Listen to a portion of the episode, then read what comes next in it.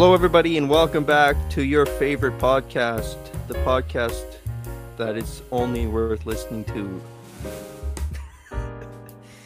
Anyways, gotta sell it big. My name is Perry Siddons, of course, and I'm joined, as always, by Jeremy Lawset. Oh, I know so many Jeremys. I went through the list. Oh, dear. You're staring right at my face, man. Yeah, your name is written right there. Well, when Drew introduces me, he usually lately has said Perry Walter Siddons, so I was trying to come up with your middle name, too. Yeah, that's private information. So. Jeremy J. Lawset. That's always a safe bet, the J. Sure, you can go with that. Yeah, I think that's what Donald Trump, that's how he got elected, was the Donald J. Trump. Sounds more official. So, how are you doing, Jeremy? Doing pretty good, yeah. Okay, just getting over a bit of a cold, so if I sound a little bit odd, or if I cough a little bit, just like Perry did there, then it's clearing my throat. Yeah, well, I got that tickle, you know, it's just like that stupid tickle that doesn't go away. Mm-hmm. Otherwise, I'm doing great. Yeah. Good. So, what's the temperature like? We're having a hot week here in Saskatoon. I think it's supposed to be about 30 today. I don't know what the current temperature is. My computer says 25 right now, but it's not always accurate. Same here. Yeah, we had some wicked storms yesterday, though. We had three different sets of thunderstorms come through. One in the afternoon, one around the evening, and then one probably about 11 o'clock. And that was got pretty windy there for a while, and tons and tons of lightning. But, nope. I have that Sask Alert app, and I honestly got alerts for every RM on the eastern side of the province last night. Oh, really? Thunderstorm for the RM. I got one for the arm of Hudson Bay, and including Hudson Bay in reserve. You know, it was like Tisdale. I got a lot of. I thought, that must be a storm brewing over there. There was multiple storms brewing over here. The tricky part is the radar systems don't actually cover Hudson Bay. And so we're always kind of in the dark, and so they have a hard time, like, you know, pinpointing where the storms are. And so sometimes it's like, it's storming outside. You'll check the weather app, right? And it's storming outside, and you look out, and it's just blue skies, right? And you're like, oh boy, they're really off. But they were correct yesterday with the storms. Yeah, like, it is weird. Why don't they, or they can't, or they don't have radar for Hudson Bay? We're probably not a priority because there's not a whole lot of civilization out there. And so it kind of cuts off around Tisdale. Tisdale is kind of on the fringes, and then to the south, I don't know. It covers like Priestville, right? It might get Porcupine Plane. I don't think it quite gets up to there. So we're just kind of out. They just kind of guess for us for the most part. Yeah. Oh well. Life up in the boonies. Yeah, it comes with the territory. Yeah. I guess if there was ever nuclear disaster, you would be okay. Yeah. Who's gonna nuke Hudson Bay? You know. Yeah.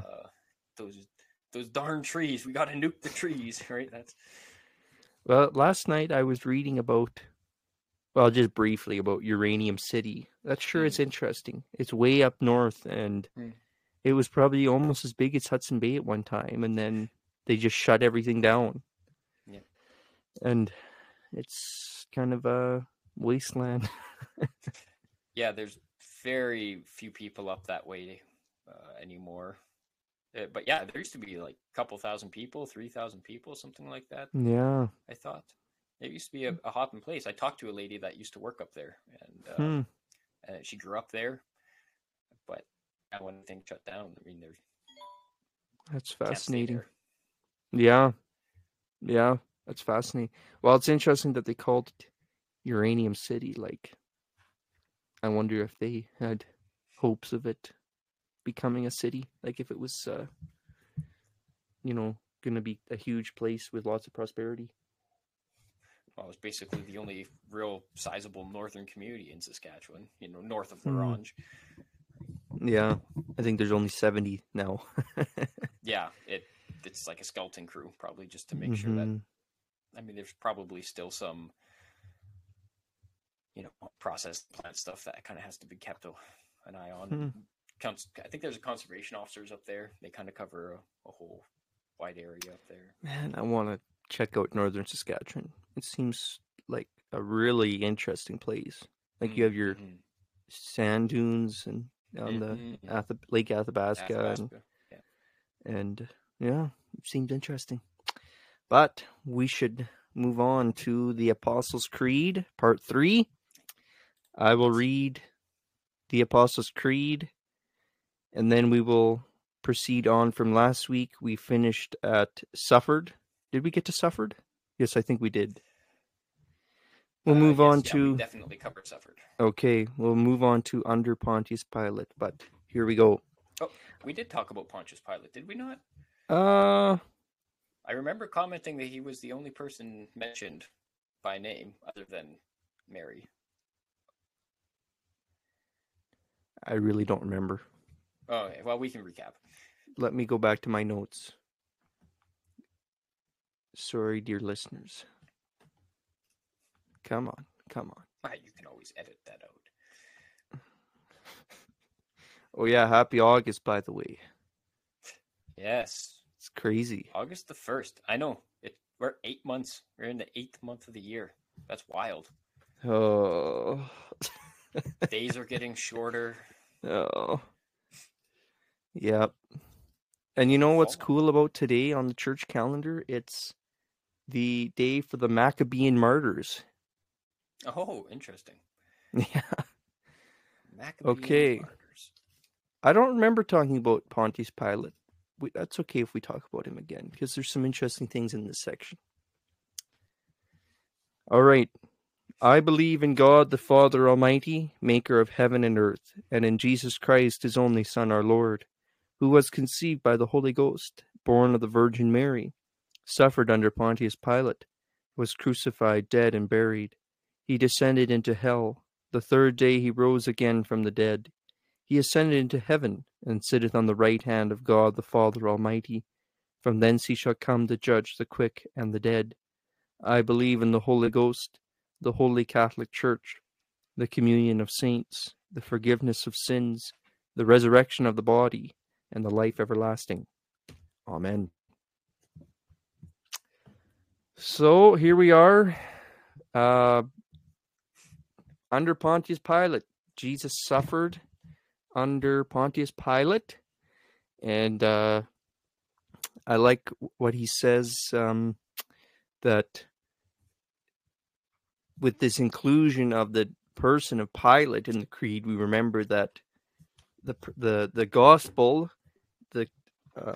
Christianity is not just a set of doctrinal truths or propositions. It's something that took place in history. Says that the Apostles' Creed is concerned with doctrine. The ancient catechism was meant to help believers get a clear outline of the teaching of Scripture. There are some underlining doctrinal patterns in the creed. Pardon me. Belief in God as Father, Son, and Holy Spirit, and belief in creation's goodness, its redemption, and its final glorification. Still, it's important to notice that the creed isn't a list of concepts and ideas. At the center of the creed is a story, or at least the summary of a story. We are meant to take our bearings not just from doctrine, but from history, from a sequence of events that occurred in a particular time and place. That's how one of history's most dubious characters, Pontius Pilate, finds his way into the creed. He enters the creed like a dog into a nice room, as Karl Barth once put it. So it's a historical anchor, he says. So that... is interesting. That's kind of up your alley, as you because of your previous study of apologetics. Yeah, I mean, to list him by name, I mean Pontius Pilate, it does Well, it's making a historical claim, right? So, I mean, Christianity has always claimed to be a historical religion, or rather a religion grounded in history, can't escape that. And so, Pilate would have been a fairly notable figure. We have actually a decent amount of information about him. He was pretty ruthless. He reigned in Judea for, I think it was 20 years or over 20 years, whereas most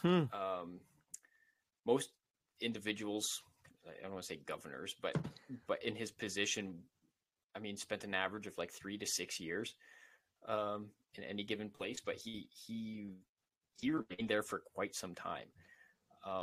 So again, he would have been very well known to everybody in that area.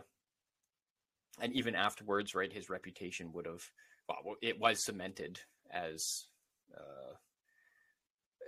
not for the laws that he instituted, not for, you know, various other deeds that he did. And he did a lot of heinous things, right? I mean, he was directly responsible for the crucifixion of hundreds and hundreds of individuals. Including some just randomly, right?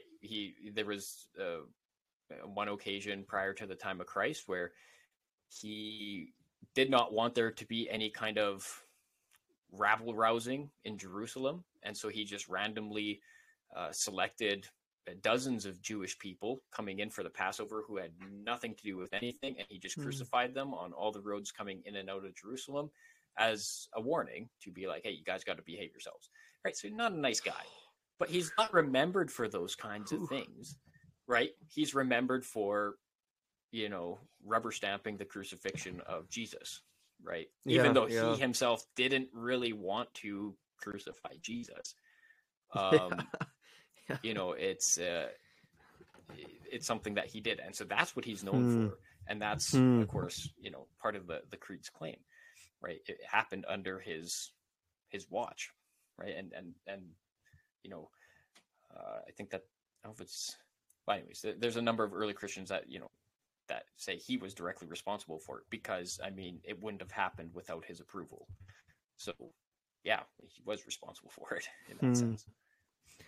Yeah, as you're talking about that horrible injustice of crucifying innocent Jews on their way to Jerusalem, that reminds me of that, of the doctrine or the idea or whatever, the Pax Romana, the peace of Rome, that was, you know, they were quite proud of having widespread peace, but it came at quite the cost. And I think there's an interesting contrast here between the peace of Rome and the peace of Christ. Not that it's I'm not saying that this is what the creed is doing, but that is an interesting contrast between the two, the two rulers, the ruler of the kingdom of the world and the ruler of the kingdom of God. Like Pilate, I think, among many other figures in the Gospel of John, for instance, I think they act as puppets or almost like avatars of the of demonic influence, demonic power. So kind of an interesting contrast there. Yeah, absolutely. Not sure if you, I thought maybe you had something to say about that, but. Well, no, I mean, I do think that the parallel there is interesting. Or I shouldn't even say parallel maybe, but the contrast between Pilate and Jesus. I mean, it's very stark. Yeah. Right. Pilate was given his authority, but as with most Romans, it was based on favor and, you know, I'll scratch your back if you scratch mine. And you know, he had to rule, or he had to maintain his rule in specific ways. So, I mean, hence the random crucifixion of people, because if there was an uprising under his watch, right, he would be punished for it. And, you know, he was protecting his own self-interest. Whereas Jesus, right, I mean, he gave up, you know, so to speak, his self-interest. Yeah. That's not the right word. It's quite the right word. But you know, he emptied himself, right? He humbled himself to the cross. I mean, this is again unthinkable stuff to Pilate, and this is, and you see it even in the trial before Pilate, right? Jesus did not speak up in his defense. Pilate would have put, you know, who knows how many people on trial over the course of his reign, right? And every one of them would have pled his case before him, right? You do not want to be crucified. You're going to plead your case. Jesus didn't. That stands out. Right? And this is what Pilate's like, what's going on here, right? Yeah, yeah. And so, yeah, I mean, there's a really stark contrast between Pilate and Jesus, between the religious leaders, the Jewish religious leaders and Jesus, right? I mean, Jesus sets up his kingdom in a wholly different way than any human institution. And I think that, again, gives credibility to the truthfulness of its message, right? If this was just the work of some man, this is pretty foolish, right? This goes completely against our human nature. But yeah. Yeah. Yeah. It's interesting to think about the fact that Pilate was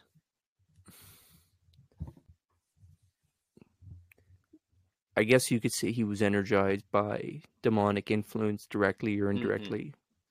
But yet God used this person for his purposes. This is by Jesus. Jesus was essentially submitting to the power, the demonic powers to defeat them. Very subversive by submitting himself to this worldly power. And a fascinating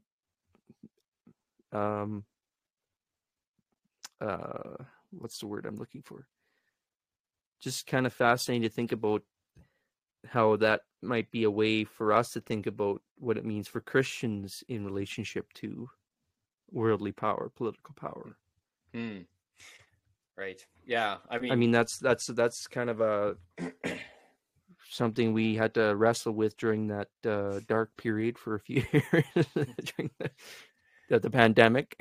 Yes. What is our relationship to the government and the political powers, and really wrestling, say, with Paul's command of submitting to the government, submitting to the empire, essentially. And he doesn't give there's no qualification there. That's what I really found difficult with that, is that submit to the, I think Peter says that, submit to the powers. And it's hard not to qualify it, because we always say, well, unless they go against God's word. But Jesus never stood up for himself and said, but God's word says don't crucify an innocent person or whatever. Like, he kind of just kept his mouth shut, obviously for different reasons. I guess we could parse that out differently. Yes. So as I'm thinking through that, we could parse it out differently. It wasn't like Jesus was this prophet who was merely a prophet being crucified and we follow his example. It was definitely for the salvation of the world. Yeah. I you know, it's a unique circumstance for sure there. But nonetheless, like you say, Paul and Peter both gave pretty clear instructions for us to, you know, listen to the authorities, to submit to them. And Paul specifically wrote that, I believe it was under the reign of Nero, right? In Romans. Yeah. Right? So, I mean, not a good guy. And yet, so those words they're very difficult for many people, including myself, to really not only grasp, but to obey. And yet, this is, again, what the Word of God says. So, yeah, because there's the problem isn't with the Bible. The problem was with me and how I understand and obey it. Yeah. You have problems with that, don't you? Yeah, yes. Yeah. If you know me, my rebellious streak. As he keeps going, he says that because Jesus himself is at the center, this is what he's saying, is that the baptismal confession centers on a name, the name of Jesus. And in case we start to think that Jesus Christ is a theoretical concept, the creed adds a second name, Jesus, the one who suffered under Pontius Pilate. He's there to remind us that God has acted at a particular moment in human history. The salvation of the world can be dated. Because, he goes on a little bit later, because Jesus himself is at the center, The continuous reading of the four Gospels is the central spiritual discipline of the Christian life.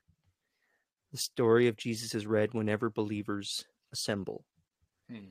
Yeah, that's good to remember. And in my church, we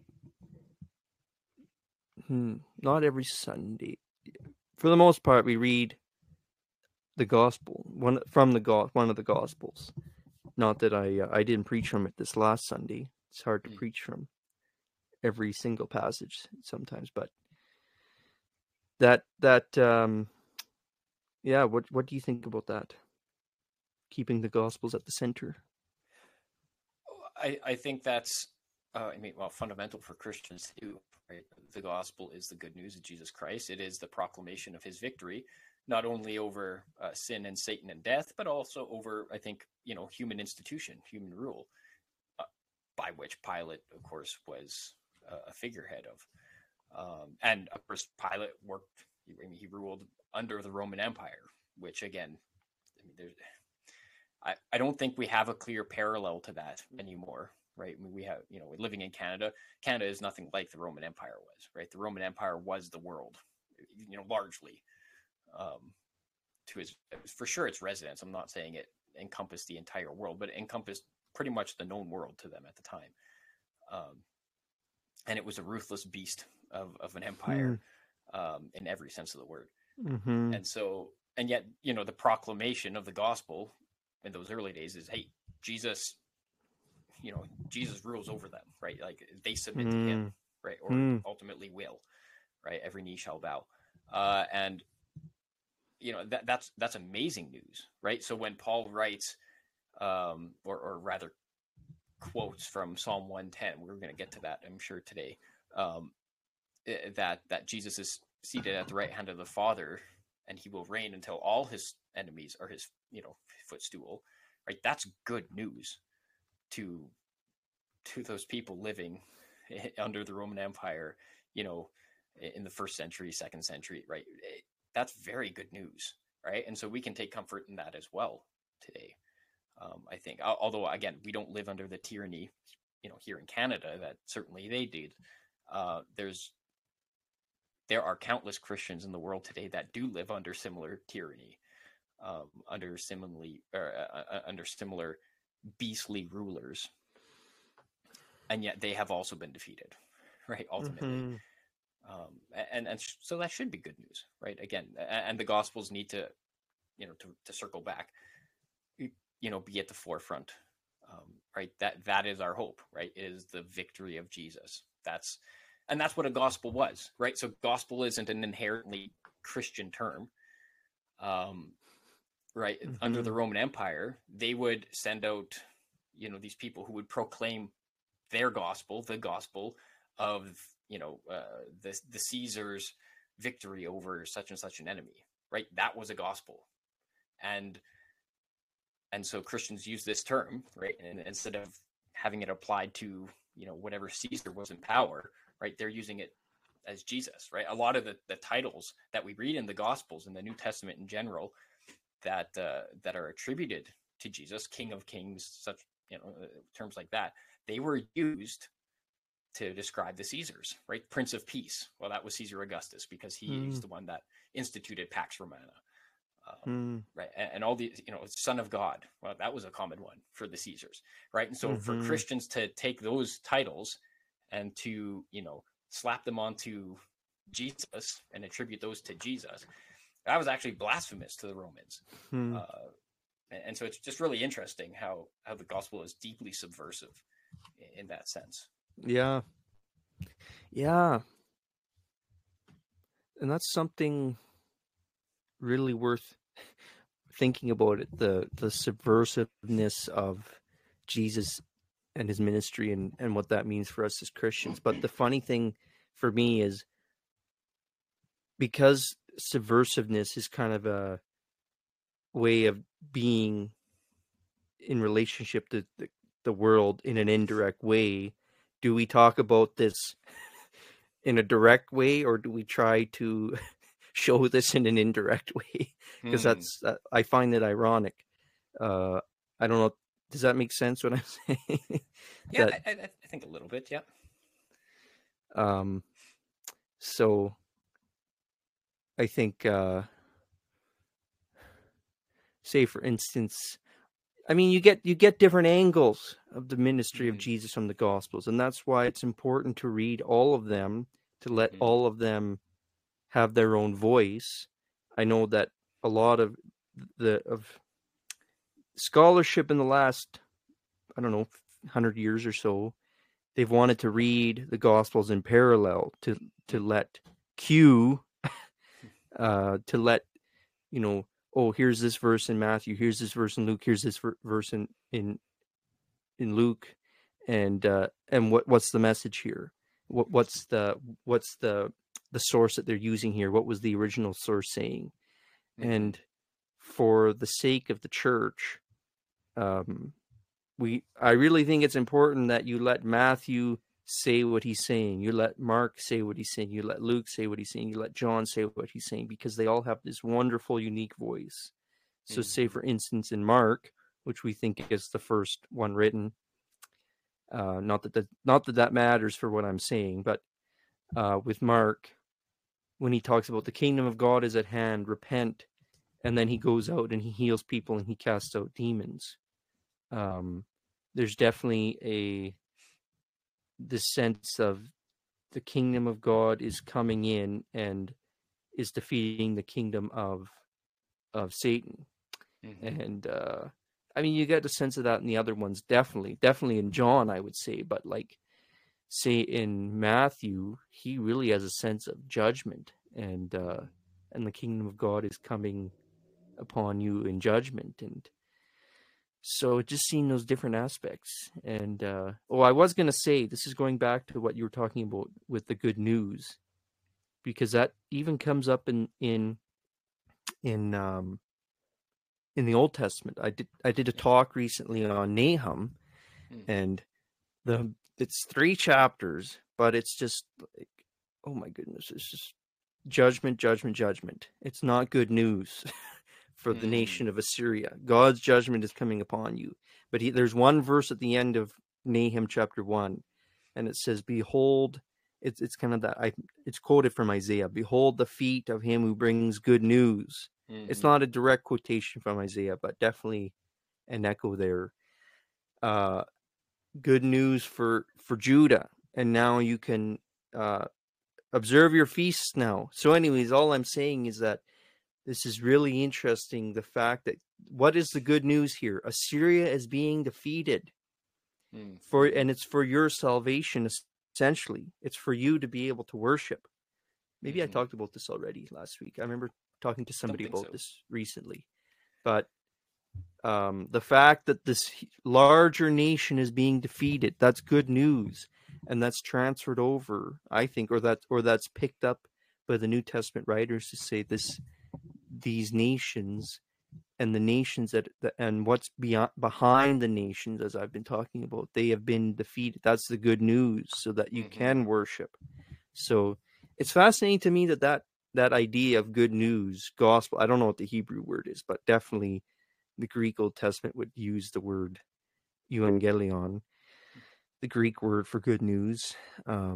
It's fascinating that it's used there. It's not purely a Roman concept, but it's definitely there as a Roman concept, and the New Testament writers, I think, are subverting that, kind of going against taking a term from their culture, using it to fight against in this way. I don't like the word fight, because that's not what subversive is. It's to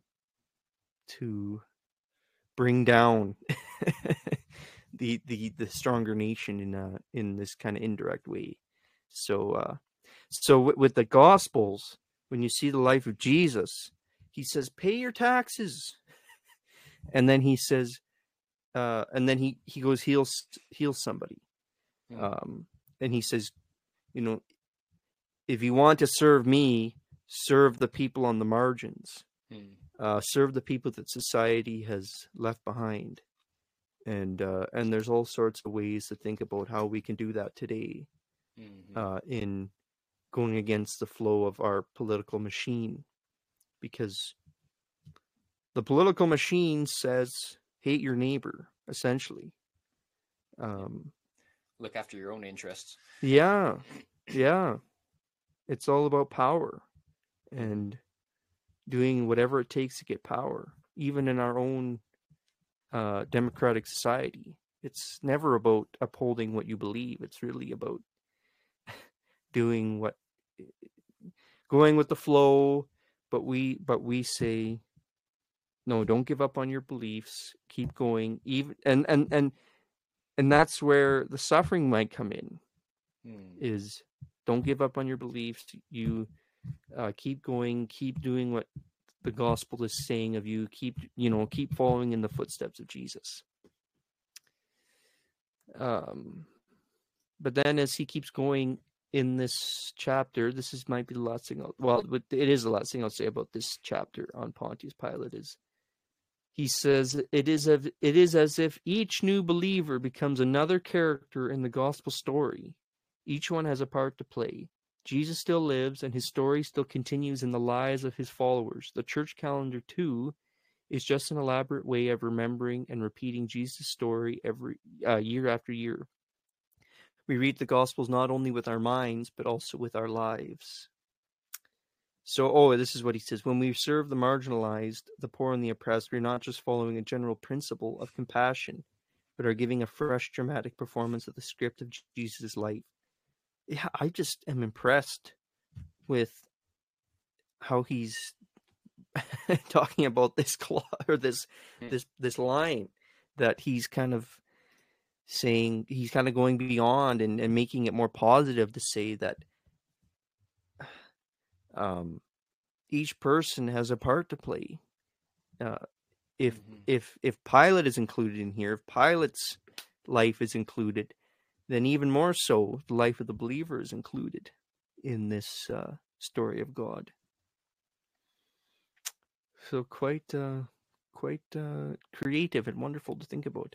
And I think that's the neat thing about remembering the saints on the church calendar. Like I just said, today is the Maccabean martyrs, but any old saint, it reminds us of the normal people who've gone on before us, who followed in the footsteps of Jesus, and we too can go forward in the same grace of God in living our lives. So kind of interesting. Any thoughts on that? No, not really.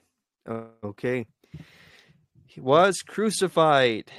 Do we have anything to say about that? It was public. It was disgraceful. It made a deep impression on his early followers. Mm-hmm.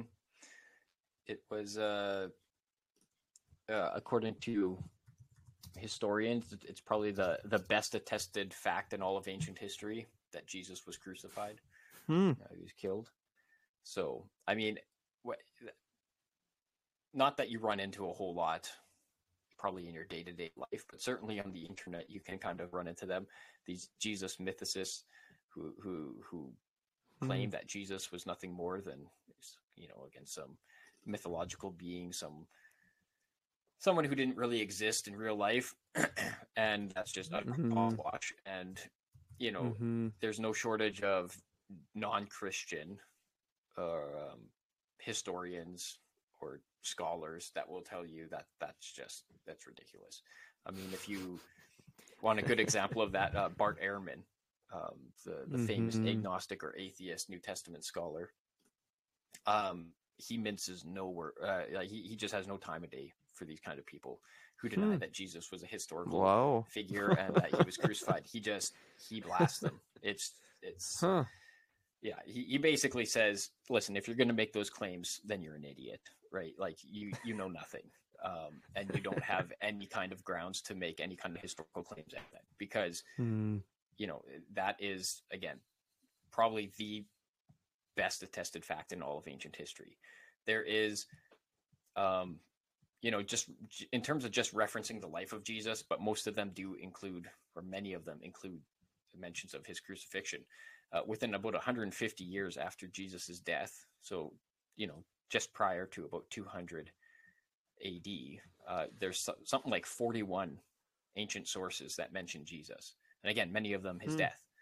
In contrast to Tiberius Caesar, who was, you know, emperor at the time of Jesus's death, right? You have nine sources or 10 sources or something like that, right? So you have 4 times as many sources mentioning Jesus as you do Caesar, right? Who is, again, to the Roman Empire, right? He is a god, right? So, I mean, you might be like, okay, but how many of those are Christian sources? And even if you take out all Christian sources and you just go with what I'm going to call secular sources or pagan sources, you have the equal amounts. You have 9 apiece, right? So again, which is just absolutely stunning. Like, it's amazing.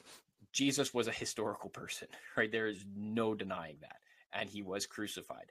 And the creed is saying, hey, it happened under Pontius Pilate. So it's giving you a very narrow window as to when that happened. It matches up exactly with what, you know, scripture says, exactly with what, you know, these ancient writers said, right? Again, it's grounded in history.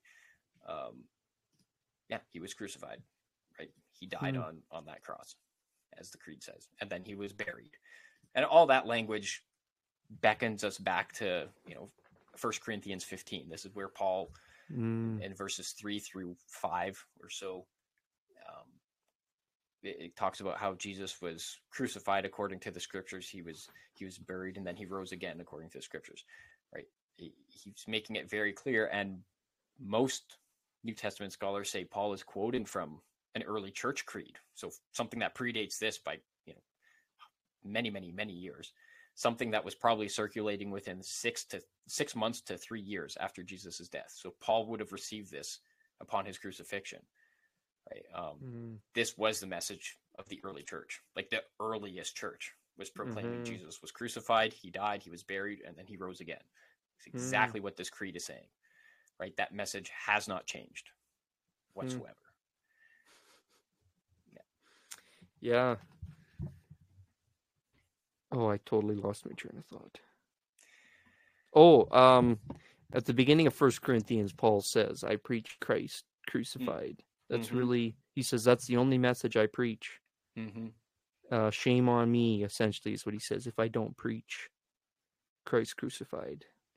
Because it's the gospel, it's the way of salvation, I think, is what he really is saying. And it's foolishness to Greek and stumbling block to Jews. So yeah, it's interesting that you say that historians have generally accepted that this Jesus of Nazareth person was crucified. And what do you think of this the Shroud of Turin is what it's called, the thing that was over his face when he was in the tomb, right? The supposed burial. Jesus. Yeah.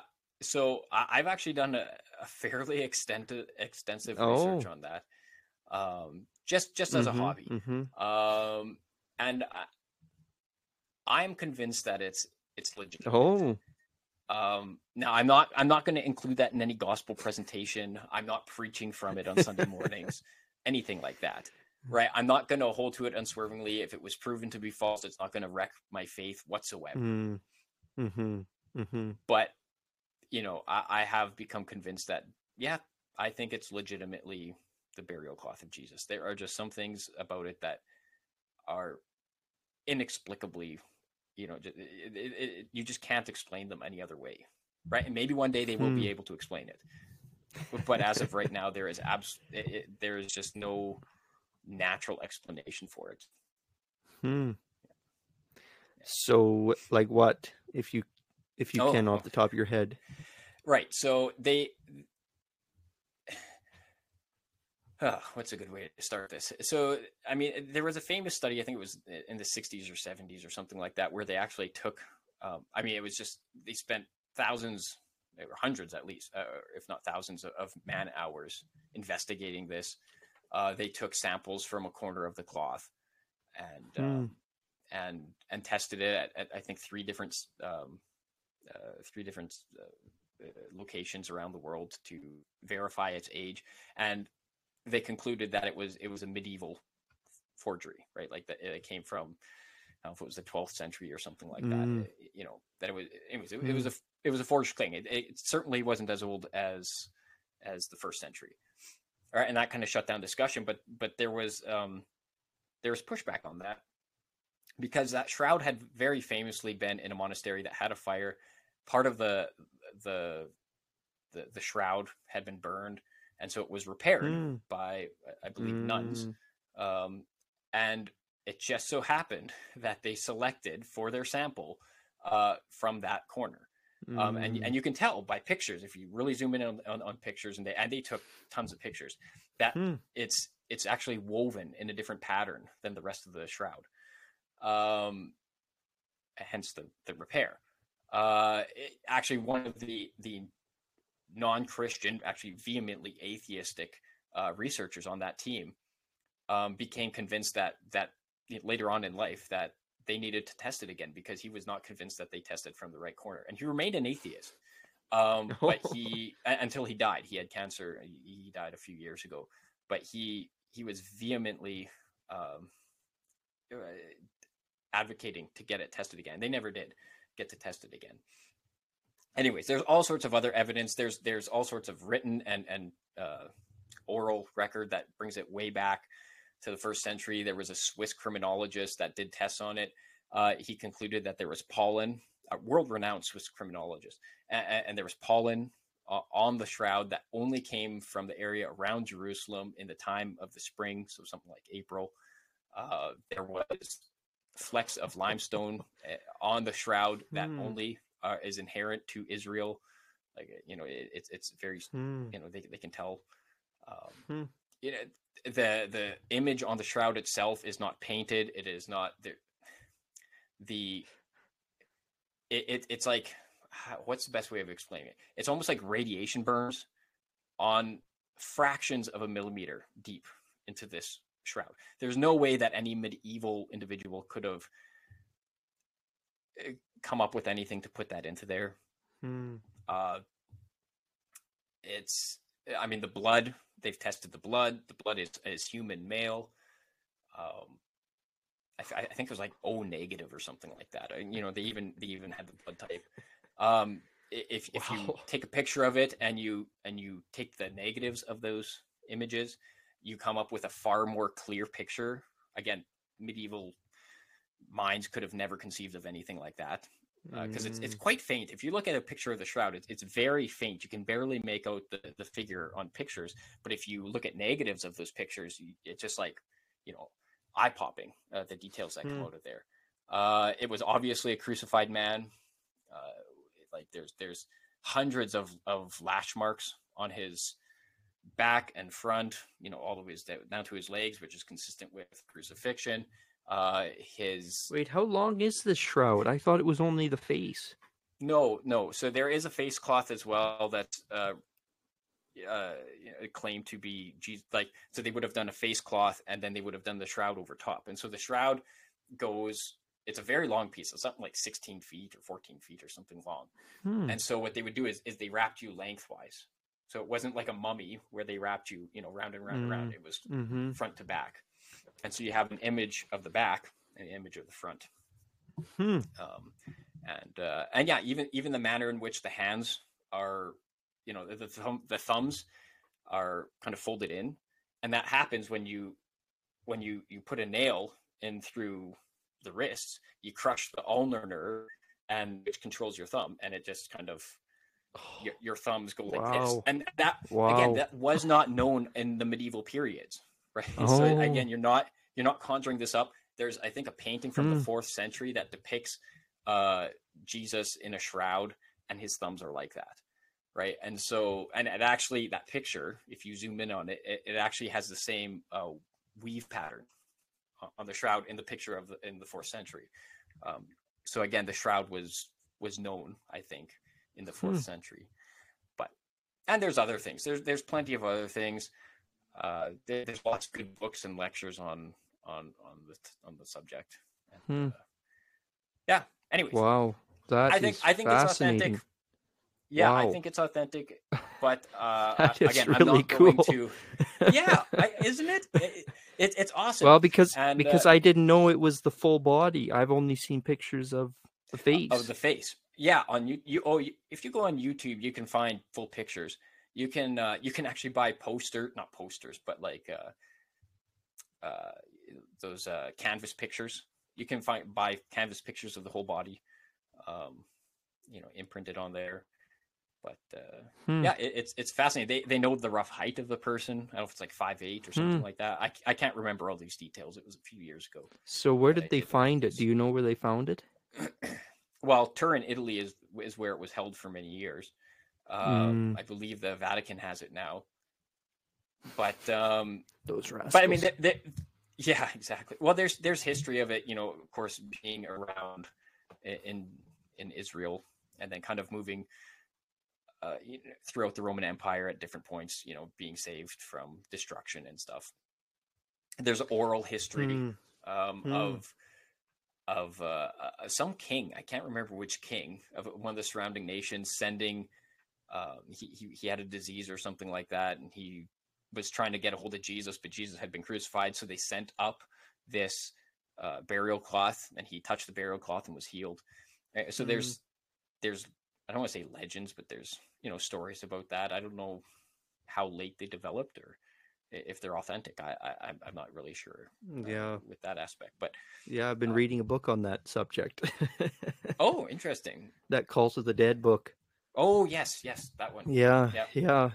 Cause he mentions how Monica, Constantine's mother, went on quite a raid, so to speak, in Jerusalem, looking for relics of the crucifixion and other relics, but they think they found wood from they think they found the cross, and so they would be selling wood from the cross. They think they found the crown, the crown of thorns. That might be when they found the shroud. I don't know, or the burial cloths. Who knows? I'm kind of skeptical of some of those things because.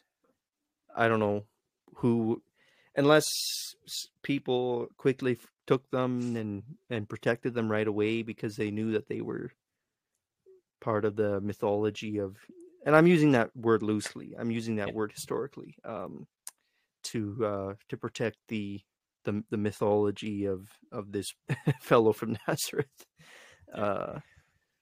That's why I'm skeptical, because why would the crown of thorns be, still put together? Why would it still be in one piece? Yeah, the those crown of thorns things doesn't really convince me necessarily, because I don't think he was buried with the crown. That would have been a mockery, right? I don't think that Joseph. I'm not sure if they think he was. Okay, I don't know where they found it. Yeah, wow. I mean, there was probably no shortage of people trying to rip off other people. Well, that's it. Yeah, the piece of the cross. That the burial cloth to me is, I think you have stronger evidence for it because it was found. I mean, the Gospels mentioned that it was still in the tomb. Well, who would have taken it from the tomb? The disciples, right? I mean, it's evidence of Jesus's resurrection. They can't figure out what in the world happened to him until he appears to them, right? I think there's good reason to believe that it's legit, but. As always, do your own research. I'm not saying this is a gotcha. This is a question. Why wouldn't the gospel writers? I mean, you can't get in the minds of the gospel writers, but wouldn't they have mentioned something like that? That this weird photographic kind of thing happened on these cloths, because that wouldn't have ever happened with other. No, certainly cloths. Not. I don't know how important that was to them, right? It was more important for them to preach the message of the risen Christ, perhaps was evidence of it. But also, when you're writing a gospel, we're writing any kind of document, right? Something like the Gospel of Mark would have cost the equivalent of about $5,000 today, $6,000, something like that. It would have been very expensive to write and copy, right? So you're trying to keep what's very necessary into that story, right? Into your account. You know, mentioning the burial cloth in passing might be like a way of being like, listen, you know, while they're preaching, it's like, hey, we still have that thing, right? We don't know. But they're not going to go on this big exposition about, you know, and we unfolded the cloth and thereupon, you know, wasn't really important to them, right? That's not where their faith hinges. We have a very different mindset, mentality, worldview today where we would like that evidence, but that just was not important to them. Yeah. In the same way that it is to us, maybe. But, wow. That is very fascinating. Gonna have to look that up later. Yeah, yeah, for sure. So the next line, he died and was buried. And of course, that's a major theme in Romans 5, that Jesus died and was buried. Mm-hmm. Yeah, and the interesting thing about that is he wasn't buried in the ground, though. He was put in a... Well, I guess there's pictures of him, you know, it's like a cave. And he's laying... It's this nice, beautiful cave, and he's laying on a nice little kind of bed. Right. So that's kind of interesting. Well, I mean, that was kind of... I mean, you can find all sorts of examples. In the rich man's... Yeah, right. Tomb, I suppose. Joseph of Arimathea, right, where no body had laid. It was undefiled. Yeah, right? Yeah, it was pure. And I think again, there's theological significance to that for sure. And yeah. So those tombs would have been kind of in the ground a little bit, right? Not deep underground, but under the ground. And yeah, they did have on three of the sides, they had places where the body could lay, so you could put multiple bodies in there. And after a year, you would come collect the bones, put them in a box, an ossuary, and then there was little shelves that you would put the bones into there. And so it was kind of meant for the family, right? You had a bunch of those slots. So that's generally how those burial chambers kind of worked. Yeah, and it would have been easy for Joseph to just bury him in Jerusalem. I'm sure they didn't take people back to their hometown. No, generally, crucified victims, too, were just thrown into a giant pit. Right. Right. Oh. I mean, they were cursed, especially the Jewish people, right? Right. The one who is hanged on a tree is cursed, right? Deuteronomy 21.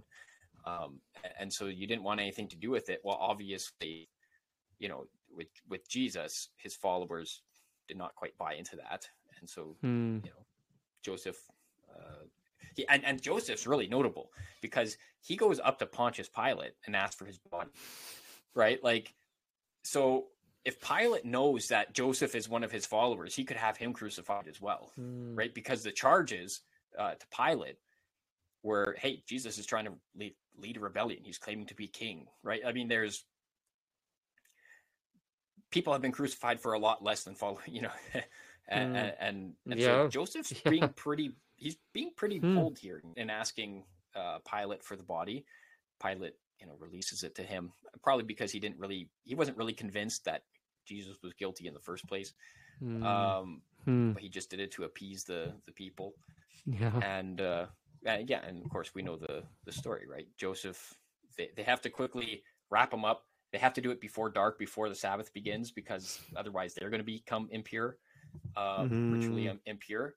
And so this is why the women have to go back to the tomb after the Sabbath to finish anointing his body, right? That was because they didn't have time to do it before, right? So they would have just hastily kind of, you know, cleaned him up, put him in there. And so they have to go back and anoint the body to cover up the scent of decay of death. Right, and it was kind of an act of love, right? I mean, there's this anointing that happens, and Joseph's tomb, again, he's a prominent figure. Right? He's part of the Sanhedrin, right? People would have known where his tomb was, and again, this has been brought up many times by many people. You know, if the Jews truly believed, the Jewish religious leaders truly believed Jesus was still dead, they could have just went to the tomb where they had guards stationed, right? And been like, hey, look, his body's still in here, you dummies, right? And they could have just completely, you know, squashed the rumors. You know, even if, you know, this didn't get proclaimed until 40 days, 60 days after the death of Jesus, they could have still marched over there. His body still would have been there, and it probably would have been recognizable enough still to be like, yeah, this was that guy. So shut up, right? Yeah. But they never did that, right? Matthew says that they just paid off the guards to be like, hey, the disciples stole the body, right? They're admitting the body's gone, right? Well, that's tyrants don't want to face up to the truth. Oh no, not it's at all. It's easier to create the narrative than to fall in line with reality. Just like Pilate, it's easier it's easier to give in to the mob than actually standing up for the truth. Yeah, it's never changed. It's true. Yeah. He has this interesting line in this chapter. He's in this paragraph on Paul's theme of union with Christ. It was especially important in later Christian teaching about Jesus' death. According to Paul, Jesus has shared all that is ours so that we may share all that is his. He shares our poverty and we share his riches. He stands under the curse that is rightly ours, and we stand under the blessing that is rightly his. By uniting himself with us, he is united completely with our sin, and we are identified with his righteousness. The idea here is not so much substitution as mutual participation. The idea here is not so much substitution as mutual participation. God and humanity are perfectly united in the person of Jesus so that each partakes of all that belongs to the other. I've learned that that's a much more Eastern mindset, that the incarnation and the crucifixion and the death of Jesus, it's really about participation. Jesus is participating in the life of humanity so that we can participate in the life of divinity. Right. Because it was that partakers of the divine glory. Right? Yeah, exactly.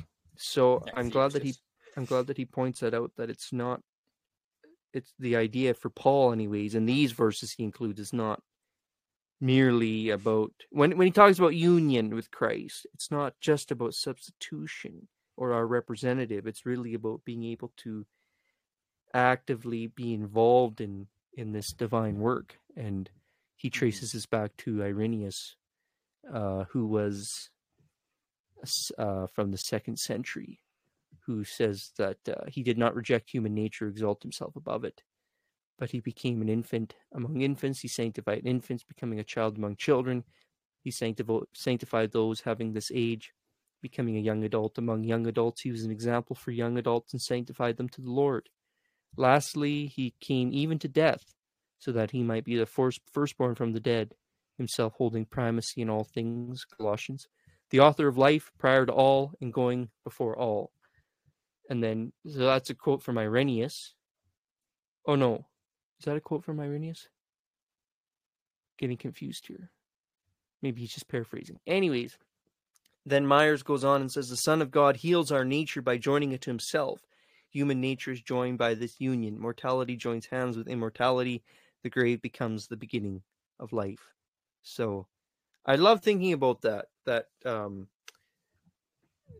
all of the life of Jesus is to redeem and sanctify the whole human existence so that we can participate in it all, so that the incarnation is about our birth too. You know, we actually participate in that too. I love that language. I've been thinking about that for years, that language of participation, but it's been becoming more clear to me, because I scratched my head for a while about, okay, the incarnation. It has to mean it. I don't know. I can't remember what I guess it stemmed from in one of the offices, in one of the services in the prayer book. It's called the Litany, the Great Litany, and in there's a line that says, by thy holy incarnation, and then it goes on It's kind of like the beginning of the life of Jesus, by thy incarnation, by thy baptism, temptation. Good Lord, deliver us. And I thought, what?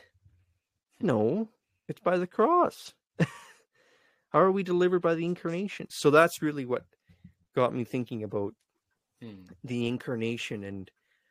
And so I was able to, just this past Christmas, I kind of was able to work through some of those ideas in sermons and think about the fact that Jesus came to earth to live so that we can live. And that includes his incarnation. It's interesting, though, that we never hear anything about his life. But I also think that's significant, because I think they don't really... I mean, there's that incident when he's at the temple, when he's 12, but we don't get any of that until really his ministry. And I think that is significant, because I think the authors are saying that baptism is really the beginning of the new life in Jesus. Like, Jesus is inaugurating new life at his baptism. So we don't need, like, it's a theological reason that they don't really talk about his early life. That's my theory. I have not done any reading or research into that, but that's just one way that I've dealt with it in my mind. But anything else on dead and buried? Since we should wrap up soon. He descended into hell. Are we going to tackle this one today? This is an interesting line. He says, Jesus descends into hell because that is where we have fallen. Good enough for me. Just leave it there. Oh man, there's all sorts. Oh yeah. Well, we've done an episode on it. But go ahead. Well, I was gonna say that, you know, there's, I don't know if hell is quite the right language to use there. That's gonna be my part where I'm gonna stick with it. I mean, I know I think you mentioned, if it was last week, you know, the newer versions say descended to the dead. In the East, it's descended to Hades, I believe, is the language they use. I find that, so in scripture, hell is where death and Hades get thrown into, right? It's the place of eternal punishment, everlasting punishment. I don't think Jesus descended to hell. And this is just where my particularities with the word hell are going to be. I think descended into Hades, which is where the place of the dead were. I think that's more accurate, probably. And you know, for the longest time, I'm not going to lie, I was quite resistant to the idea of Jesus going to hell, or not to hell, going to Hades. It just was an uncomfortable idea, I guess, maybe, to my evangelical mind. Definitely. You know, it's not like there's a great deal of scripture that deals with this. I mean, in passing, there's, I think, like five verses or so, six if you include one of the Psalms, that kind of mention this. But again, there's not like a great fleshed out theology, kind of like you have in the incarnation or the resurrection in the New Testament, right? Like it's not expounded upon nearly as much so. But I, you know, I have become convinced that, yes, you know, he certainly, I mean, went to Sheol, Hades, whatever you want to call it. I mean, he gives the one parable of Lazarus and the rich man. You know, there's kind of the two compartments, right? There's kind of this Abraham's bosom and whatever. And you don't have to take that literally, but that was the Jewish idea, concept of Sheol. The righteous were kind of in one place, one chasm, and everybody else was kind of in this other chasm. And it wasn't a pleasant place either way, but this is kind of where people were. And and so I you know, and you would understand this. You would have far more information on this than I would. But the idea is that Jesus descended, you know, he preached his victory, he declared his victory. And to who? I mean, that's a hotly debated topic. But that he, you know, he led the captives out. You know, I know that there's, you know, certain, specifically in the East, that's what they would proclaim, right? That he led the captives out, pointing to Colossians and other passages. He led captivity captive. Yes. Yeah, I guess that's more of the language. But yeah, I mean, and there's iconography in the East of Jesus leading out Adam and Eve out of Sheol. And in, I'll just look it up here real quick because it's really interesting. In Michael Bird's book on, and he's an Anglican, I think, but yes, he has a book on the Apostles' Creed as well. And he has a couple quotes here that I think are relevant. One, he says, the chief idea is that when Jesus rose and ascended to heaven, he took with him departed saints, bringing them out of the bondage of death. And ever since then, believers who die directly go to heaven to be with Christ and join the church triumphant. And he gives a number of passages. And then he kind of makes mention as well, you know, there's resistance because, well, okay, to the thief on the cross, right? Jesus says, today you will be with me in paradise. So how can Jesus be in paradise and also, you know, in Sheol? And yet Jesus tells Mary that, you know, not to touch him because he has not yet ascended to the Father, right? So if Jesus had been in paradise or heaven, would that not like, and so there's all sorts of, again, this argumentation that goes on back and forth about this.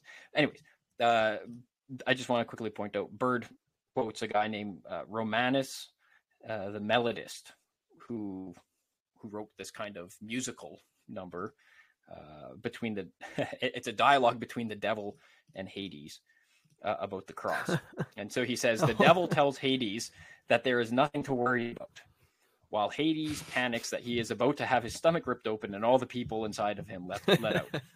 In the hymn, we hear.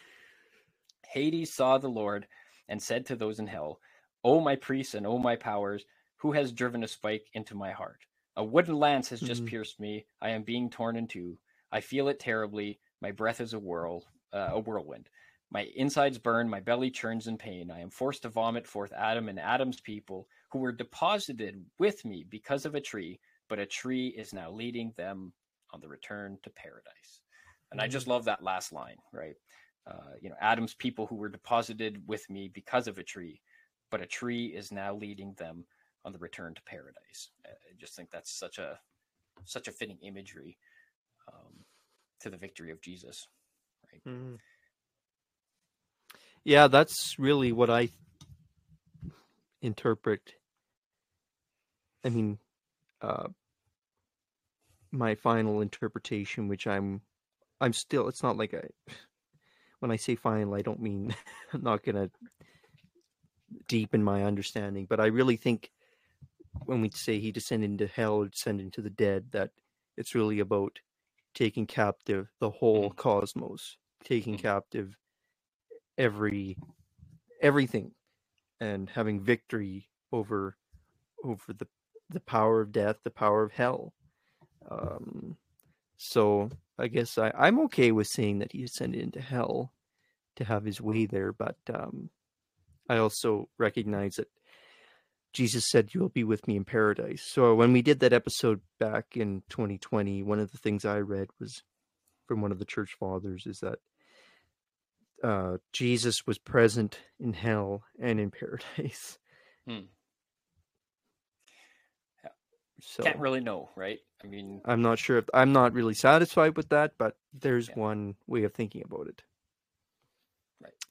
It's a like you say, it's a paradox. It's he had victory, and there's a lot about time, I think, here, where time is almost sitting still. Time is irrelevant in what's going on in this event, where all of time is being brought together and time is standing still. I don't know. It's just so hard to understand when you talk about death being defeated and Jesus having victory, because we don't see that and yet, and so that's why I say there's something about the transcendent of time. Right. Can I make one comment here? No. Yeah. Well, in that account where he tells the thief on the cross that today you'll be with me in paradise, part of that argument does hinge on where the comma is in that verse. And of course, the Greek has no commas or anything like that. You can correct me if I'm wrong on that, but I don't think it did during the time that this was. Well, I think they've been added in my Bible. They have commas. They've been added. So in Luke 23:43, it says, "And Jesus said to him, 'Truly I tell you,'" and in most translations it says, "Truly I tell you, comma, today you will be with me in paradise." But if you move that comma, right, to after today, it says, "Truly I tell you today, you will be with me in paradise." Right, and that changes it from it's an option. I'm not saying that that's necessarily what I believe in, but that has been put forward as an explanation. Well, that's kind of helpful. Yeah, I mean, it would solve it, right? So, "Truly I tell you today." I guess maybe it's some pushback is that Jesus never says, "Truly, truly today," or "Truly, truly I say to you today." He never says that other places. So right. It might be kind of odd that he does it there, but at the same time, that would help. Yeah, I know. I get it. I'm not saying that's what I buy. If it's "Truly, truly I say to you, comma, you will be with me in paradise." Right. And then there's the time that factor, right? This makes time more sense, but yeah. Does time apply? You know, certainly not in the same way. Once a person is deceased, it's not like your soul is just sitting there waiting. You know, day after day, you're experiencing time like everybody else, right? So, who knows, right? Who knows? Could Jesus have descended to Hades with the thief, preached, and then led them back up the same day? Absolutely, right? We can't know, right? This is just something that I think Scripture does allude to, and again, those 5, 6 passages. Yeah, he descended to the lower parts, to the lower regions. Yeah, some of those passages say exactly. Yeah, especially that one in Peter. That's a hard one. Yeah, to say First Peter 3. To try and make sense of if Jesus didn't descend somewhere. Yeah, exactly. Yeah. Well, if it wasn't 12 o'clock, I wouldn't want to move us along, but I'm going to move us to Jesus ascended, and maybe next week we'll come back to. We'll spend maybe 10 minutes next week talking about the last line, and then we'll move on to the Holy Spirit. And there's a lot in there too. So let's end this episode with "He ascended into heaven and is seated at the right hand of the Father." So of course, the first thing that he wants to talk about is that it's a bodily ascension. It's not and the resurrection is a bodily resurrection. We got to mention that too. It's not just a warm fuzzy feeling in the hearts of the disciples that Sunday morning they saw a flower and in the midst of the snow and they felt good about themselves. It was a physical resurrection. Right. Yes. Absolutely. And he ascended. And if we had more time, I would talk about why that is also one that bamboozles me a bit. Why did Jesus ascend? Why didn't he just stay and inaugurate the kingdom? But he doesn't give us the answer. I'm kind of on the disciple side there when he ascends. Is this the time, Lord? No, but yes, in a way. I mean, he did remain with them for 40 days after his resurrection. But this ascension is, again, there's this, fulfillment of the Old Testament. Again, Daniel 7. I know you've done, a fair share of work on Daniel 7. So it talks about the Son of Man ascending on the clouds. Receives his throne. Yeah. Yes. Yeah. All dominion and power and glory. And Psalm 110, right, talks about the Lord says to my Lord, right, the most quoted verse or a portion of the Hebrew scriptures in the New Testament. And then you see Luke recording that, right? He in Acts 1:9, this is where he talks about Jesus, right? He went up to heaven in or on the clouds, right? Again, this language that points not only to the Psalm, but certainly very strongly to Daniel 7, right? As this fulfillment. And Paul says again in First Corinthians 15, he talks about how Jesus is going to remain seated at the right hand of the Father until all his enemies again are made his footstool. And so this is, Jesus is ruling. That's the point. Jesus is ruling right now in heaven, right? He's not sitting there just twiddling his thumbs and being like, well, you know, I just can't wait to get back to earth so I can, establish this rule. And, he's ruling right now. He's ruling in the midst of his enemies. Like that's and been the message since day one. You see that later on in Acts with Stephen, when Stephen looks up and I see the Son of Man standing at the right hand of God. That's definitely connected with Acts 1 to show that Jesus is reigning, but in a different way than the disciples were expecting. Right. And, the kingdom had been inaugurated, but it wasn't the earthly kingdom of Israel. No. And again, it's this already but not there, or but not yet, kind of aspect of the kingdom.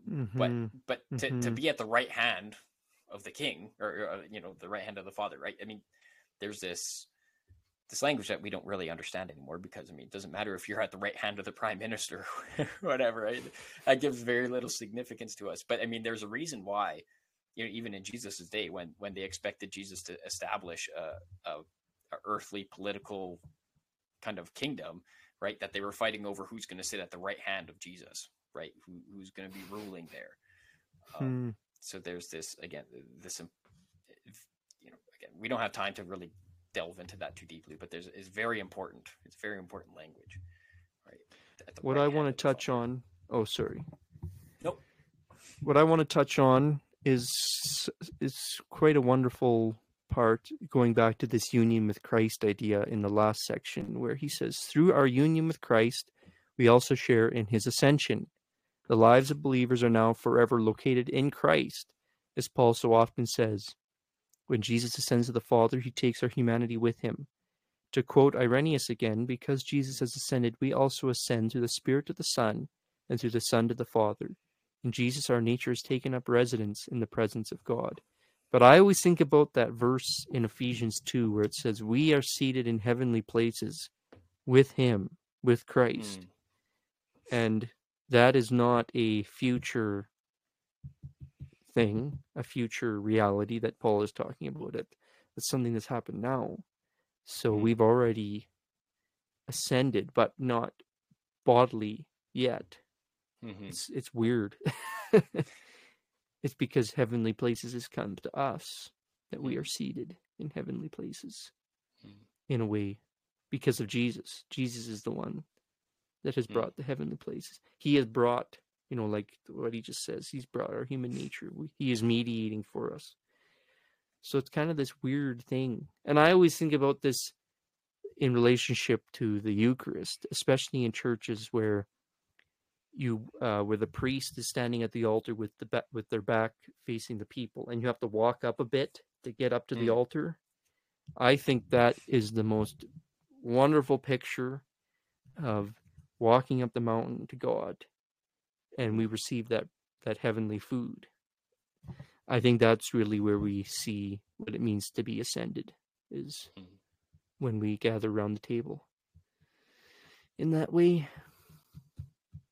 But that's my high church leanings. There's obviously it is beautiful imagery. Yeah. And I'm not saying, you have to do it that way in order to receive the heavenly food. I'm just saying it's a beautiful image. There's all sorts of ways that you can do the Eucharist that get different aspects of what's going on in communion. So anyways, we should wrap it up there, unless you had anything else to say. Nope. I'm tapped out. Yeah. Me too. We'll talk about judgment next week. So thank you, everybody, for tuning in once again. I hope that you enjoyed this, especially that Shroud of Turin stuff. Please rate and review wherever you listen to your podcasts. Again, let us know what you're thinking. Shoot us an email. Let us know on our Facebook page, whatever. We want to know what you're thinking about the Apostles' Creed, what you think. Maybe you learned something new. Maybe you just have totally become stupider because of what we've said. That's totally an option. That's totally something that could happen. So we just pray that that's not what happened. Yeah, no kidding. I shouldn't say that about you, Jeremy.